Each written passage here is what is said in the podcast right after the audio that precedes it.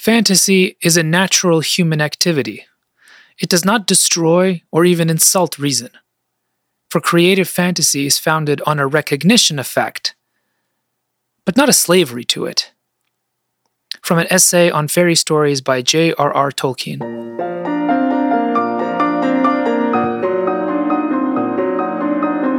I'm Nicholas Kotar, author of fantasy inspired by Slavic fairy tales and seeker after the good, the true, and the beautiful. You're listening to Fantasy for Our Time. In this podcast, I discuss classic and new fantasy media, have long and involved conversations with authors and storytellers, and explore how stories can help us all live a better, more fulfilling life. And I thought I would talk about this um, something I've been thinking a lot about. You probably have read or have watched uh, the Last Kingdom series on BBC. That's now also being shown on um, on Netflix. Now, if you've been following me at all, you know that I love that series. I think it's a fantastic series. The production values are very good, and by and large, for the most part, as far as I can tell, uh, outside of some uh, some clear preference for the pagan characters at the expense of the Christian ones, uh, it's a pretty even keeled show, I thought. Um, there was one episode, uh, sorry, there was one scene in one of the episodes in season one that I really didn't like. This was a scene of, of uh, I can't remember exactly who it was, but it was a Christian ruler of some kind, possibly even in the show, I think it may have been a, a, a clergyman, who makes a big deal when the when the um, Vikings enter a church, he makes a big deal of Saint Sebastian, and the icon of who of whom is hanging on the church. Saint Sebastian, for those of you who don't know, was killed by by being shot shot at with arrows. So so he's showing. Um, he's showing the icon of of uh, Saint Sebastian and saying, "Look at the power of our God. Our God was able to preserve this man from being killed uh, by arrows. And then the Vikings then go on to say in the show, well, then what happened later? And he did, did he end up escaping from death? And the the Christian says no, he was he was actually uh, beheaded ultimately.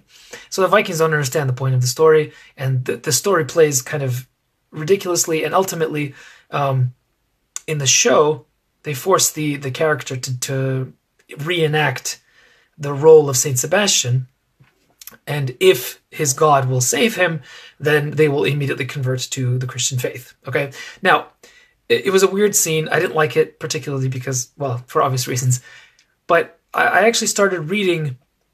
Uh, the Last Kingdom, the book, the first book in the series, which is now up to, up to book nine, I think, uh, where I started to listen to it on, on audiobook. And that scene plays a little bit differently in the book. It's actually King Edmund the Martyr. Now, King Edmund the Martyr is a uh, canonized saint in both uh, the Orthodox Church and the uh, Roman Catholic Church.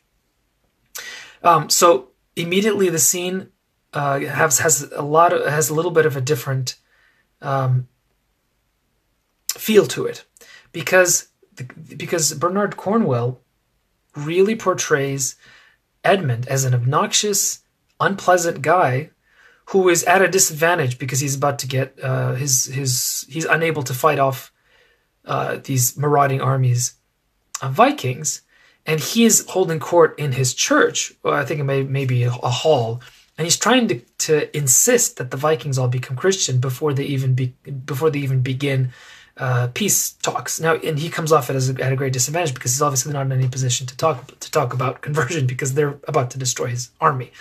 Um, so he comes off as petulant, as kind of annoying, and he he makes this point about Saint Sebastian's icon, and um, when when the uh, I think it's not Ubba but um, Ivar the Ivar the the boneless or something I, f- I forgot I forgot his name, but he's an actual historical Viking. Uh, curious to see the power of this God, uh, in all sincerity, then says, Look, if you want us to convert to Christianity, um, strip, and we will shoot arrows at you, right? So just like the show, except slightly different because it's King Edmund, not some random priest. And all of a sudden, Edmund, again, who is a martyr in the in both churches, becomes afraid, very obviously, and tries to slink his way out of the situation by suggesting, okay, well, we won't insist on you getting baptized. Uh, we can just talk peace now. And then Ivar goes, no, no, no. You've insisted that your God is more powerful than our gods, so I want to see it in person. And predictably, Bernard Cornwell not Bernard, Bernard Cornwell not being a Christian, uh, the end of said King Edmund is rather pathetic. Um, he gets shot up with arrows, and the whole scene is played for laughs, and it's actually quite horrific. Um, we are expected to sympathize with the Vikings in this book because everything is being uh, explained or narrated from the point of view of a young boy who himself sympathizes with the Vikings, even though he's an Anglo-Saxon. But anyway, the way that this scene played out, it didn't sit right with me. Not simply because I don't like uh, scenes where martyrs are, are being made fun of, but because something about that scene in a historical novel, which which historical novelists are very careful about being historically accurate. Usually, uh, a lot of times, uh, historical fiction readers go out of their way uh, to check up on the historical veracity of, of the events. And if somebody messes things up, then they'll actually take the author to task. So it's not like fantasy where you can just take a historical motif and kind of go crazy with it. No, they have to be pretty accurate. So I, I was curious and I went and looked at the actual history and what we know about King Edmund and his martyrdom. And turns out we don't know very much at all. What we do know uh, is that he was act he was almost universally admitted to be a very brave man, and his his army being defeated, he actually seems to have this. This isn't an, an, this is not a historical source. It's his it's his hagiography, which is of limited historical value. Um, he offers to basically uh, sacrifice himself for the sake of his people. So he um, that's one of one of the versions. Another version basically has the Vikings kill him in a fit of rage because he refuses to uh, deny Christ, and they're very uh, clearly on a sort of crusade, on, on a pagan crusade against against Christianity. Christianity being the effeminate religion of those who are not warriors.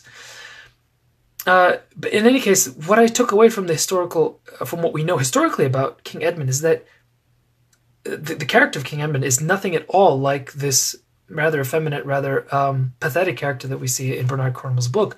Not only that, but this setup where a character in uh, 9th century England uh, belligerently tries to con- tries to convert a whole bunch of Vikings um, for no real reason other than it's important for them to be part of the church or something, and then ultimately to to be afraid of showing his um, desire to die for Christ. This is actually a very weird and very modern um, insertion. Now, what I'm what, what do I mean? If you're an honest historian, you have to take at least partially the um, points of view of people from that time period, or rather their uh, worldview and their opinions of the world, at least somewhat seriously. And if you read any primary sources from that time period, you will be astounded by the amount of faith people had, the amount of faith people had in God's, this is Christians I'm talking about specifically, in God's actual, um, very physical, active involvement in everyday life.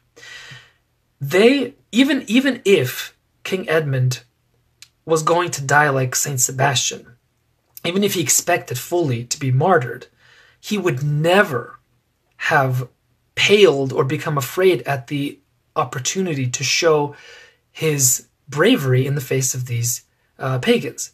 So something is missing. Something is missing here in this in this portrayal of Christians, and it gets even worse later on when um, effectively Bernard Cornwell starts to describe situations completely historically of monks and nuns actually raping children in uh, retaliation for the violence that the Vikings are perpetrating on the English. Now, there is no evidence of this ever happening. It's extremely unlikely, in particular because if we consider the English Christian mission, uh, the first uh, missionaries to England were sent by St. Gregory the Great. And St. Gregory the Great, as I was recently, recently reading in a new book that's about to be published called um, Age of Paradise, a very interesting book about the sort of rise of, of Christendom in the West and the fall of it after um, throughout history from the from the time of Christ. Um, there was a really um, Saint Gregory had a very non-confrontational and culturally sensitive approach to conversion. He told his missionaries that they had to speak to the people in the language that they're used to, that they had to incorporate the, the pagan symbols that they were used to and transform their meanings into new Christianized meanings. This is, for those of you who know, not surprising. This is the way mission has always worked in the Christian world, particularly in the early centuries in the medieval times, when the really successful missionaries, rather than uh, being some, uh, rather than destroying uh, the shrines and the religious objects of the pagans, although that did happen in some cases, in England it did not what they ended up doing is taking the existing uh, religious structure and reinfusing it with new meaning, with the meaning, with the Christian meaning. So this is where the whole Arthur legend comes, where you have Merlin as a representative of the old gods, peacefully kind of walking into the background, and fa- and the magic that's that surrounds him fading. Uh, with the coming of the of the uh, of the new Christian God, it's not so much a confrontational thing; it's a kind of end of one age and beginning of another another it's also very interestingly captured in the in the poem Beowulf, uh, where the writer, who is clearly a Christian monk, is writing with a with a degree of nostalgia and wistfulness about the pagan past um, of England, um, because he recognizes that there was a lot of beauty in there that could and was used uh, culturally within the new um, religion of Christianity. So this is a very different reality uh, historical is very this is very different from the one portrayed by Bernard Cornwell. Now, what, why am I talking about this? Because what's interesting is that along with this this sort of weird twisting of, of history uh, against the Christian witness, what ends up happening with some with a lot of these authors, including um, Bernard Cornwell, and this is something you see in season three of of the last um, of the last kingdom, there is a denigration of Christianity and a kind of assumption that the Christian God is, is either effeminate or absent. While at the same time, there is a, a clear preference and a clear suggestion that the power of the Norse gods, of the pagan gods, is real. And you see this very vividly in season three, which is all about Skade, a um, a seer, and her manipulating all the men around her and trying to to basically uh, control events in England to get herself in the in a as prime a spot to grab power.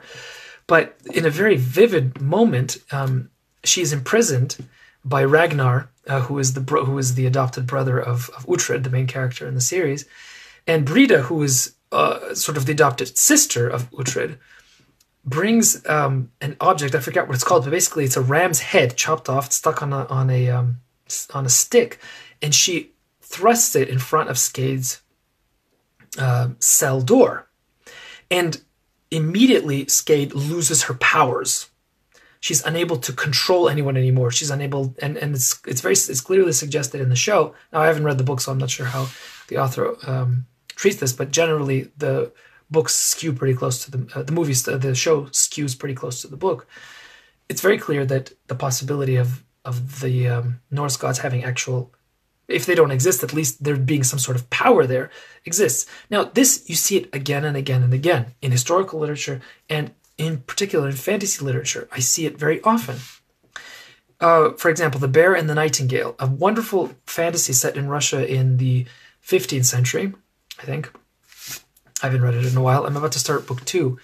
I, I wrote um, a review of it. You can find it on my website on nicholaskotar.com. It's a book that I do recommend, except that the uh, the setting, although in highly orthodox medieval Russia, seems to discount the, the reality or agency of the Christian God. He seems to be largely absent, and the only active participants on the supernatural level are the chirtsi, which are, they're actually called that. Chirtsi, the author uses the word, which means devils, and she she uses the word to indicate all of the mythological creatures that are associated with Russian mythology, all the way from the house, the hearth spirit, the Domovoi, all the way to Bear, uh, who is an old Slavic god of winter, and rather rather um, idiosyncratically, she um, uses the character of Morozka, who's just a fairy tale uh, version of Santa Claus, uh, as a kind of lord or lord of, of winter, but a counterpart to the evil god of, of winter, who's the bear. All of these characters have great powers. There are, there are mermaids, um, there are vampires, um, there are all kinds of magical creatures, all of whom have magic and do all kinds of things. But the only real interaction we see with the Christian God is through the eyes of a mad monk who is clearly in delusion. Like he thinks he he thinks he sees visions of the divine, and very soon in the middle of the book, it's made clear that actually what he's seeing is the Chirtsi dressing up in images of light. So pretending to be angels and and the Mother of God and, Christ Himself, and that's and that's where it's left. So you have this this uh, tremendously rich time period of medieval Russia, which was, if you've read the novel Laurus by Evgeny Vodolazkin, you, you will know that that time period, in that time period, people were just obsessed with religion, and they saw the agency of God in every single thing that happened to them. I mean, it, it it's hard for us to imagine how much they were uh, obsessed with the presence uh, of God in their everyday lives. If that's the time period you're choosing to write about, then why are you not at least suggesting the possibility that especially if you're going to give agency and power to the chirtsi, to the, to the demons, to the mythological creatures, why are you not at least allowing the possibility that the Christian God can have agency of his own? He's completely absent. In fact, one of the characters even suggests um, that there is no such thing as a creator God. Uh, and this character is a character who is in the know, um, which makes for a very weird uh, mythology and cosmology because then where did the chirtsi come from? Are they just powers of the earth? Uh, is it all just materialism anyway? But if it is, then why do you even have the mythological element? Um, it makes it makes for, for weird reading, uh, and in general, it, it also goes very goes along very much with with a modern kind of resurgence of neo paganism. We see we've seen the a resurgence of worship of the of the Norse gods in Iceland. Um, there have been actual services to Odin uh, in, in, Iceland uh, on social media. If you if you know where to look, there are people who identify themselves with with the Norse, with followers of the Norse gods, um, and spend most of their time talking about how great Valhalla is and how pathetic Christians are. Uh, um, and um, it, why, why am I talking about this? Well, what what is interesting, or what I what kind of bothers me, is that it would seem to be more interesting to consider, like, if we're supposed to, as writers, if we're told as writers that we need to give the bad guys as much uh, motivation, character motivation, as much um, sort of life as possible, then why is it too much to to expect authors to at least consider in their fantasies the possibility that there be this battle between the forces of light and the forces of darkness, and let let the Christian uh, mythos at least have some sort of chance. Um, I don't know. It kind of bothers me.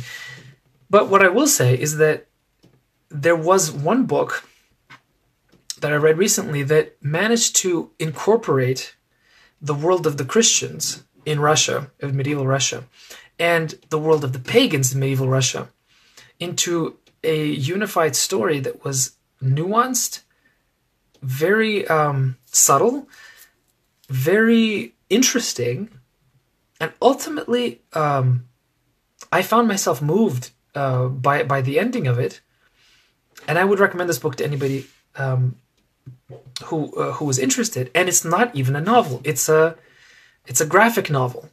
It's called the Green Monk. The Green Monk. Now, this is um, the author here is is uh, Brandon Dayton. Uh, he's a guy who has um, won several awards for some of his illustrations and and comics, and he published recently uh, I think within the last year. Basically, I think it's a sequel to an earlier um, graphic novel called called also The Green Monk. So this one's called Green Monk: The Blood of the Martyrs. It's like part two, and it's a very interesting story. It it um it mm. explores mm. um it explores uh, um, basically the setting is a monastery in medieval Russia. The monks are perfectly normal characters who do not have the usual and uh, the usual vices that seem to be given to all um, monastic or clerical characters in in modern um, popular culture. They're not all lusting after women or children. Uh, they're not all money grubbing. They're not all uh, trying to control you all the time. Uh, they're not all woman haters. In fact, they're just monks who are worried about their own salvation. And a woman comes uh, into this monastery carrying a bundle. That turns out to be a child, and she's almost dead. She's walked through tremendous cold, and basically her, her hands and legs are frostbitten. She's extremely, uh, she's on the verge of death. And she begs with her last breath that the monks take the boy in and raise him. Uh, and it's it, she gives a suggestion that there's some sort of evil that's hanging over him uh, that they need to protect him from. And uh, the main monk does. He says, "We promise, we promise that we will raise him as a holy man." Uh, the boy uh, is raised in the monastery. He's very restless. He has violent tendencies. He tends to get in fights, but usually these fights are to protect the innocent, so not not just random fights. But he does have a very violent temperament and, and a lot of strength, physical strength to him. Um, and then in a very interesting moment, he starts getting these these visions of a goddess, who is clearly Mother Earth in the in the Russian sense. She's, she's dressed in, in, medieval Russian clothing. Uh, he calls her Holy Mother, and he seems to know her. And he goes through this. He has this vision, um, which seems to have a physical component. So he goes through these ordeals, and he comes before her, and she keeps giving him these temptations, and they come in threes. Interestingly enough, which is you know the three is, is a very um, a Christian a number with Christian symbolism. Um, and she keeps she gives gives him these these uh, t- these temptations um, of power of of um, different things, and he keeps saying, "No, I must be a holy man. No, I must be a monk." This is a a, a comic book, a, a, graphic novel. It's it's wonderful, and um, eventually she leaves him with no choice, and she says, "You have to choose a weapon." With which to defend the innocent. And he says, I'm a, I'm a holy man, I cannot. So I, I choose this blade of grass. and she says, "So so be it. Let it be as you choose." And he he wakes up and he has the sword that's basically a huge blade of grass, uh, but the size of a sword and extremely sharp and um, has magical properties and stuff like this. It's magical sword, so it has all these great fantasy elements to it. And when he comes to, he realizes that the monastery is being attacked by uh, effectively what is what looks like the Mongols, some sort of um, nomadic tribe. Um, and he goes and he uh, defends the monast- the monks, ends up killing all almost all of the bad guys. And I'll leave it there because I don't I don't want to, to ruin the ending uh, for you. But the ending is not at all which what you think. It's it's very moving, uh, and uh, he doesn't reject. Well, I'm not going to say anymore. All right, you, you, just have to read it. It's it's a it's a very interesting, very very good book. Now, why am I um, uh, so interested in this book in particular with reference to Bernard Cornwell and, and his depiction of Christianity in the medieval times is that there was entire is that you can there's no this is a very good example of somebody not taking a side not taking the christian side not taking the pagan side just depicting historically accurate uh, he's just depicting the reality in russia where there, a lot of people were still pagan even if they were officially baptized. They still had um, affinities to their pagan past. And that pagan reality was not simply something made up, it was something probably with power to it. Otherwise, why would people believe in it? And that seems to be the suggestion that um, that Brandon is giving it, without without you know again it's it's a graphic novel, so there isn't a lot of subtext. You basically you, you fill in the blanks on your own. But the monks are people; they're not caricatures. The main character, the young boy, is a person. He's not a caricature he's got a complex character journey that he has to go through. And in the end, he kind of embraces both his pagan past and his Christian future. Again, I'm not giving away the end. It's a very moving end, which gives, by the way, it's kind of a cliffhanger. Well, sort of. It's it's an unresolved end that, that suggests there might be more books coming in in good in the best tradition of any uh, comic book. But ultimately, it's it's a message of hope that doesn't preach. And this is what I talk about a lot.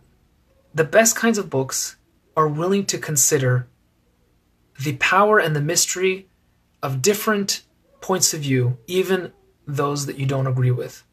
And ultimately, what really bothered me about The Last Kingdom, the book, is, and this happens also in in uh, uh, Wolf Hall, by the way, which is a, a series of of historical novels about the time of Henry VIII, there seems to be more and more a kind of acceptance that you need not give any credence to historical Christianity, that it's okay to treat it as you would a modern uh, Christian that you don't like.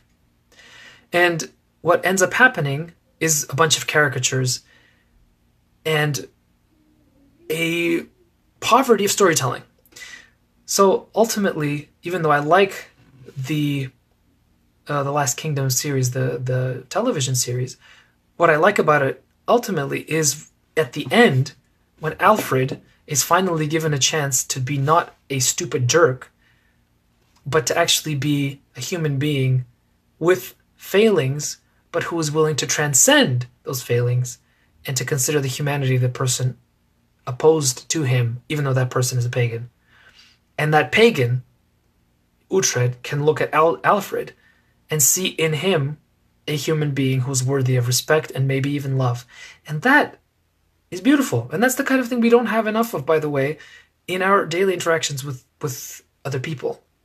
And certainly, we will not get anywhere nearer to understanding the points of view of other people or any farther out of the quagmire of the political nonsense and the ideological wars that we're going through until we learn to see the human being on the other side the aisle. Especially, especially when that person embodies everything you hate. Because that person is still a human being. Thank you for listening. If you like what you've heard and you'd like to delve more deeply into this topic, check out my audio series on stories that unite in dark times, available exclusively at nicholaskotar.com forward slash stories that unite. And if you're hankering for more fantasy stories, check out my own Raven Son epic fantasy series inspired by Russian fairy tales, available now in audio, paperback, and ebook formats. This show is produced by the wonderful Derek Cummins, and the beautiful title music is Lighthouse in the Rain, originally composed by Velislava Franta.